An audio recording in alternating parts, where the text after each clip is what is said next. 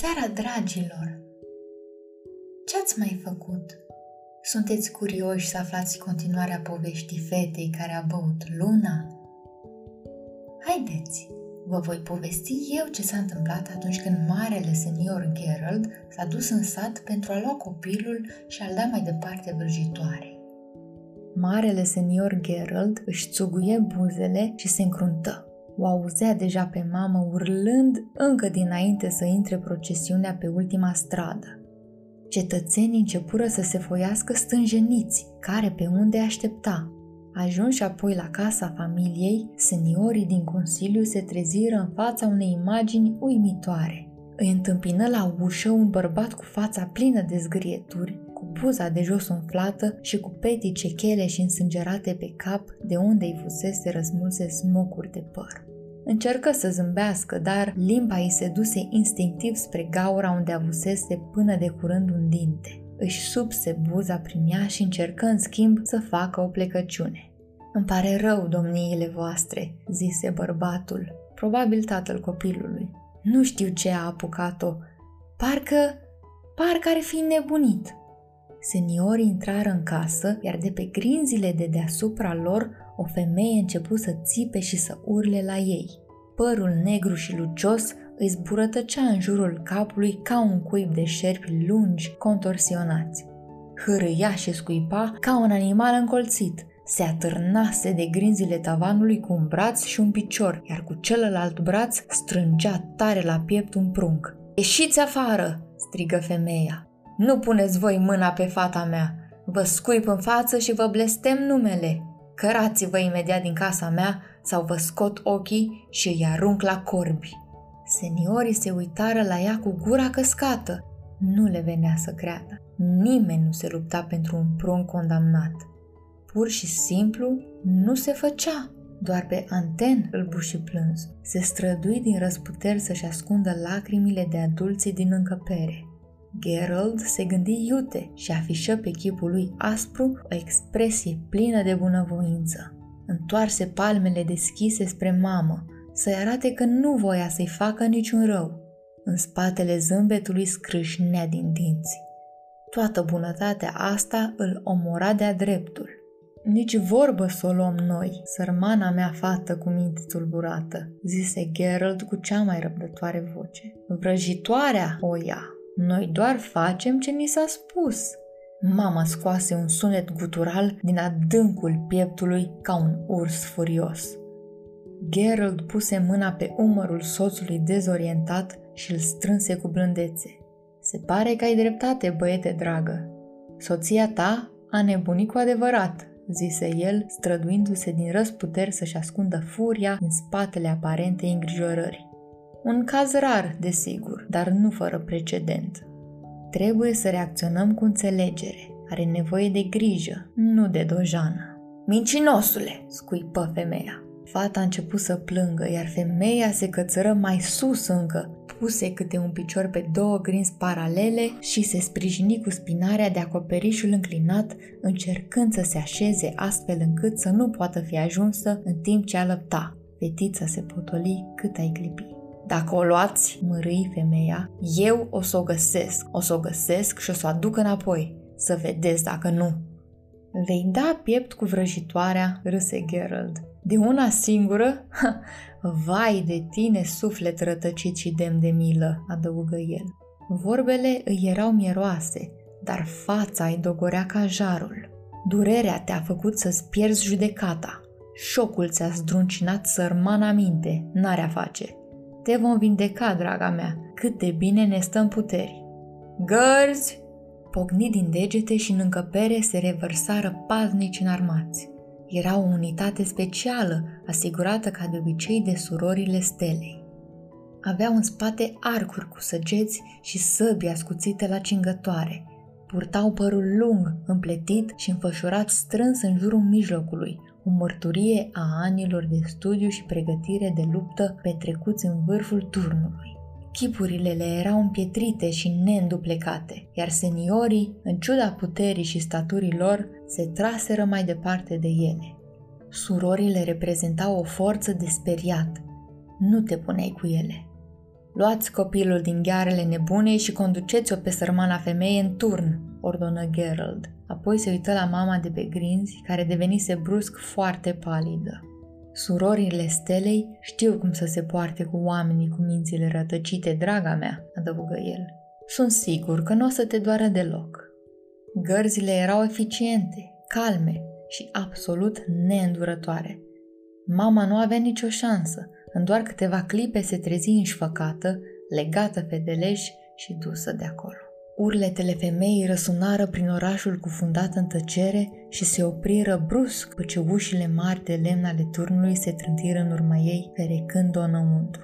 Fetița, pe de altă parte, odată mutată în brațele marelui senior, scânci scurt, apoi își îndrepta atenția spre fața pungită dinaintea ochilor ei, toată numai cute și pliuri tremurătoare. Avea o expresie solemnă, calmă, sceptică și vie, care îl împiedica pe Gerald să se uite în altă parte. Avea bucle negre și ochi negri, piele strălucitoare ca chihlimbarul șlefuit. În mijlocul frunții avea un semn din naștere în formă de crai nou. Mama avea și ea un semn asemănător. Înțelepciunea populară susținea mereu că astfel de persoane erau deosebite. Lui Gerald nu îi plăcea folclorul în general, dar îi displăcea cu atât mai mult când le băga în cap cetățenilor din protectorat să se creadă mai comoți decât erau. Se încruntă mai tare și se aplecă mai aproape cu sprâncenele încrețite. Fetița scoase limba. Mm, oribil prunc, se gândi Gerald.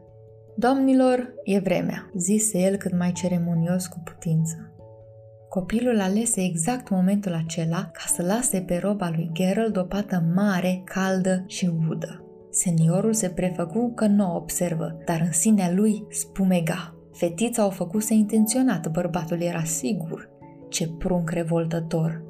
Procesiunea se dovedi ca de obicei mohorâtă, înceată și insuportabil de trudnică. Gerald simțea că l-apucau năbădăile de nerăbdare, dar după ce porțile protectoratului li se închiseră în spate și cetățenii se întoarseră cu progeniturile lor posomorâte la căsuțele lor cenușii, seniorii grăbiră pasul. De ce alergăm, unchiule?" întrebă Anten. Taci băiete și ține pasul, șuieră Gerald. Nimănui nu-i plăcea să se afle în pădure departe de drum, nici măcar seniorilor, nici măcar lui Gerald. Zona din apropierea zidurilor protectoratului era destul de sigură, teoretic, dar toată lumea cunoștea pe câte cineva care se îndepărtase din greșeală prea mult și căzuse într-o dolină sau călcase într-un vulcan fierbinte de noroi unde îi clocotise pielea. Sau tăduse peste o văioagă cu aer stricat și nu se mai întorsese niciodată. Pădurea era periculoasă, urmară o potecă șerpuită până într-o vale mică, înconjurată de cinci copaci foarte bătrâni, cărora li se spunea slujnicele vrăjitoare. Poate să fi fost șase, dar până acum nu erau cinci? Geralt se uită bine la copaci, îi numără și clătină din cap. Erau șase. Nu conta. Pădurea îl zăpăcea și pe el de cap. Copacii aceia erau vechi de când lumea. Locul din cercul de copaci era plin de mușchi moale, iar seniorii lăsară fetița acolo, străduindu-se să nu o privească. Se întorseseră deja cu spatele și se grăbeau să plece, dar cel mai tânăr membru al Consiliului își drese vocea. O lăsăm pur și simplu aici?" întrebă Anten. Așa se face?" Da, ne poate," zise Gerald. Așa se face. Simți că un val de oboseală îl apăsa pe umeri ca un jug. Simțea cum spinarea începea să îi se încovoaie. Anten se ciupi de gât, un tic nervos de care nu putea scăpa. Mm, n-ar trebui să o așteptăm pe vrăjitoare? Ceilalți seniori tăcură stânjeniți. Ce ai spus?" întrebă Raspin, cel mai ramolit dintre seniori. Păi, sunt sigur că...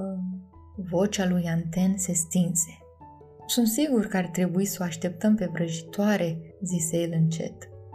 Ce s-ar alege de noi dacă vin mai întâi sălbăticiunile din pădure și o înfulecă pe fetiță? Ceilalți seniori se uitară toți la marele senior cu buzele ferecate. Din fericire, nepoate, zise el repede, trăgându-l deoparte pe băiat, n-am avut niciodată problema asta. Dar, începu Anten, ciupindu-se iarăși de cât atât de tare încât îi rămase semn. Dar nimic, zise Geralt, ținându-l pe băiat de spate cu o mână hotărâtă pe când se întorcea cu pași mari pe poteca bine bătătorită. Și uite așa, seniorii se îndepărtară unul câte unul, lăsând copilul în urma lor. Plecau conștienți cu toții, în afară de Anten, că nu se punea problema dacă fetița va fi mâncată de animale, din moment ce știau sigur că va fi. O lăsaseră acolo știind sigur că nu exista nicio vrăjitoare, nu existase niciodată vreuna. Exista doar o pădure periculoasă, un singur drum și existau niște seniori care se agățau de modul de viață de care se bucuraseră generații în șir. Vrăjitoarea, adică credința în ea, exista numai pentru oamenii speriați, pentru oamenii înrobiți, pentru oamenii supuși care își duceau zilele într-o negură întristătoare în norii suferinței care le amorțea simțurile și le negura mintea. Asta convenea de minune domniei împovărătoare a seniorilor.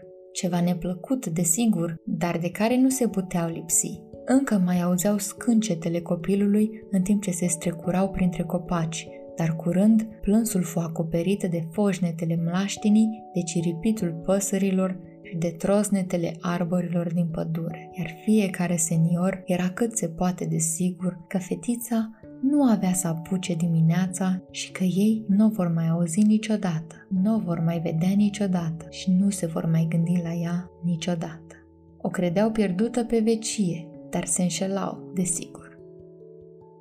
Ei bine, dragilor, sper că sunteți curioși să aflați continuarea poveștii. Ați adormit? Închideți ochii acum, iar noi o să continuăm cu povestea data viitoare. Somn ușor! thank you